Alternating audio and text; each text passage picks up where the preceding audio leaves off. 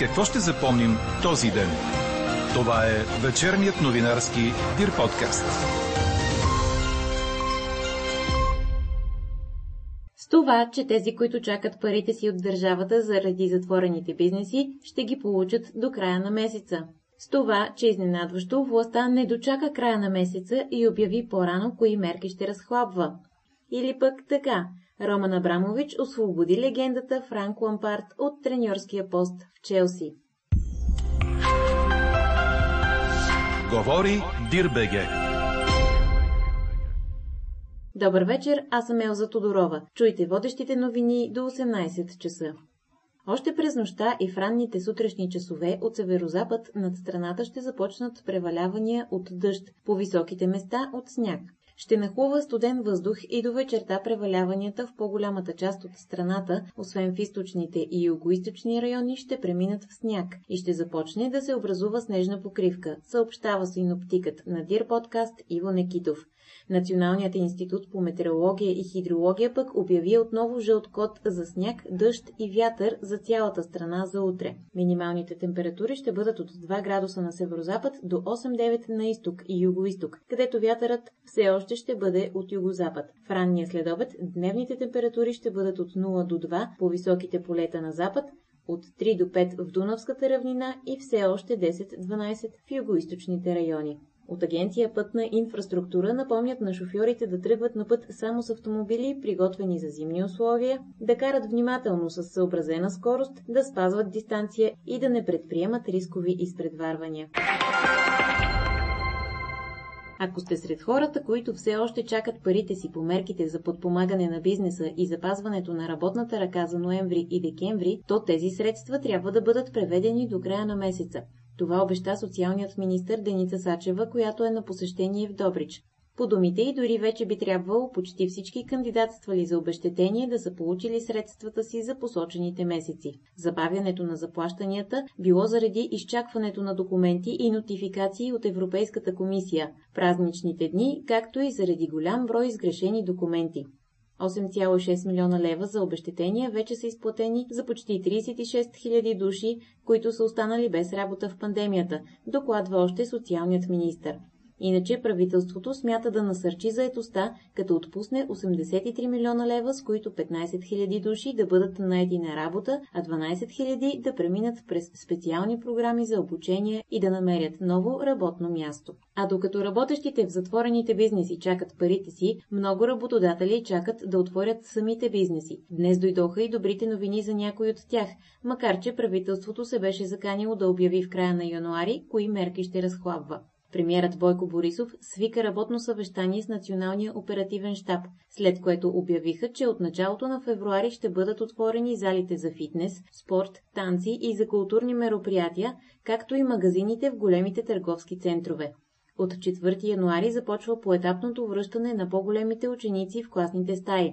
А от днес всички граждани, идващи от трети страни и от Европейския съюз, ще влизат в страната само с PCR тест. Що се касае до ресторантите, заведенията и нощните клубове, премиерът разпореди на здравния министр да се срещне с тях, за да обсъдят възможните варианти за отваряне.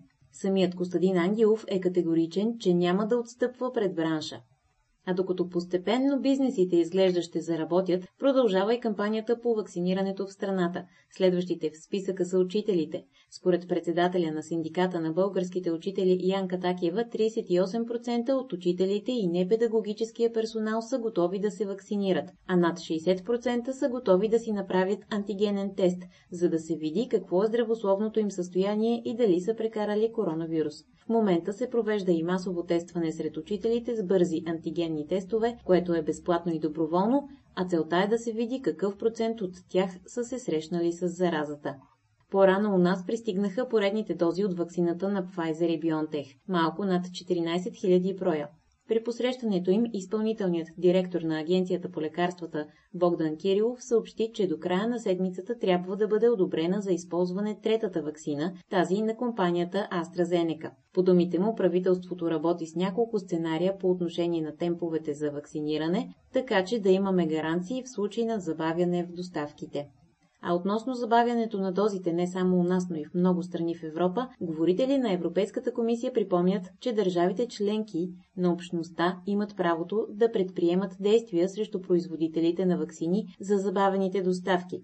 Те посочват, че страните и Европейската комисия не са доволни от новините от миналата седмица, визирайки съобщение на AstraZeneca, че доставките ще се забавят допълнително, както по-рано заявиха и от Pfizer. А по-рано председателят на Европейската комисия Урсула фон дер Лайен обяви, че Европейският съюз предлага допълнителни мерки при пътуване заради новия щам. По думите й ще се прилагат по-строги мерки за пътници към и от райони с по-висок риск които ще включват тестове, карантини и бъдещ общ европейски формуляр за локация на пътници за влизащите в Европейския съюз. И все пак ще се избягва затваряне на границите. Междувременно стотици автомобили и пешеходци се наредиха на опашка на пропускателните пунктове на границата между Чехия и Германия, след като германските власти обявиха Чехия за рисков район на разпространение на коронавирус. Чешките граждани трябва да представят доказателство за негативен тест за коронавирус, преди да им бъде разрешено да влязат на територията на Германия.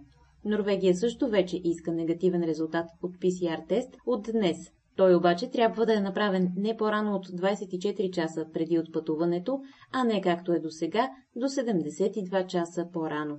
А у нас статистиката за последните 24 часа показва 121 нови случаи на заразени при направени 1207 теста, или около 10% от пробите дават положителен резултат. Оздравели са 180 души, в болница остават малко над 2800 българи. Какво не се случи днес?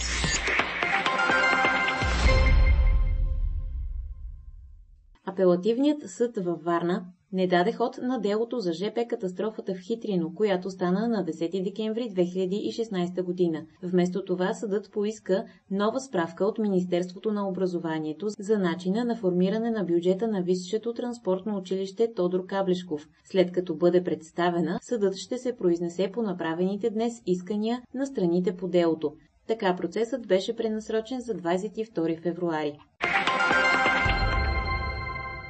Руският президент Владимир Путин отрече да е собственик на луксозната резиденция на Черно море, както твърди Алексей Навални. Екипът на опозиционера публикува в YouTube миналата седмица видео, в което твърди, че огромният дворец близо до град Геленджик на брега на Черно море принадлежи на Путин. По думите на руския президент, нищо от представеното във филма като негово не принадлежи нито на него, нито на близките му. Междувременно държавите от Европейския съюз решиха да изпратят в началото на февруари свой дипломатически представител Жозеп Борел в Москва и обмислят одобряването на санкции ако руският президент продължи репресиите срещу опозицията. Според Франс Прес, Жозеп Борел трябва да посети Москва в началото на февруари с ясно послание и ще докладва за положението в Русия на следващата среща на външните министри на общността на 22 февруари. Европейският съюз настоява за незабавното освобождаване на Навални и неговите поддръжници, арестувани по време на съботните демонстрации в Русия. Външните министри обсъдиха дали да одобрят санкции още сега, но стигнаха до заключението, че това би било преждевременно, преди да научат плановете на Москва. Четете още в Дирбеге. Руският милиардер Роман Абрамович освободи легендата Франк Лампард от треньорския пост в Челси. Лампард си тръгва след 18 месеца начало на клуба, оставяйки го на девето място в английската висша лига, припомня Корнер. Той бе общо 14-тият треньор в 16-годишния период, в който Челси е собственост на Роман Абрамович. Милиардерът публикува официално съобщение, в което обяснява колко трудно е било решението заради страхотните му лични взаимоотношения с Лампард. Очаква се на поста да го замени немският специалист Томас Тухел, който доскоро бе начало на френския ПСЖ. Чухте вечерния новинарски Дир подкаст. Подробно по темите в подкаста и за всичко друго след 18 часа до утре сутрин четете в Дирбеге. Каква я мислехме, каква стана? 45% отговориха с не на въпроса ни спортувате ли в условията на неработещи фитнес зали. Онлайн тренировките, групови или индивидуални, заместиха затворените фитнеси преди година, а някои фитнес треньори продължават да ги практикуват и така поддържат бизнеса си в условията на непредсказуемо развитие на пандемията от коронавируса. Такъв е примерът на Марина Декова от София, която през март миналата година преобразува присъствените тренировки в онлайн срещи с физически упражнения и ги практикува до днес, без да се е връщала в залата. В момента Марина води група за начинаещи и група за напреднали. Всичките са жени и са общо около 80 души. И въпреки, че днес управляващите дадоха заявка, че ще отворят фитнесите в началото на февруари, треньорката все още няма готовност да направи присъствена тренировка но има желание и ще го обмисли. Чуйте какво още разказа Марина Декова пред Елена Бейкова. Влизаме си в стаята в платформата, в която провеждам тренировката. Говорим си малко, познаваме се, ако не се познаваме, ако е нов човека. Споделяме си радостите, неволите до началото на започването на тренировката. След което започвам аз да водя тренировката, започва леко с загрявка и постепенно навлизаме към по-основната част от тренировката, като стилът, който съм си разработила е изцяло мой. Нито е високо интензивна, нито е прекалено бавна. Комбинация от различни стилове, пилатес, йога, фитнес упражненията, които да и години съм правила в залата.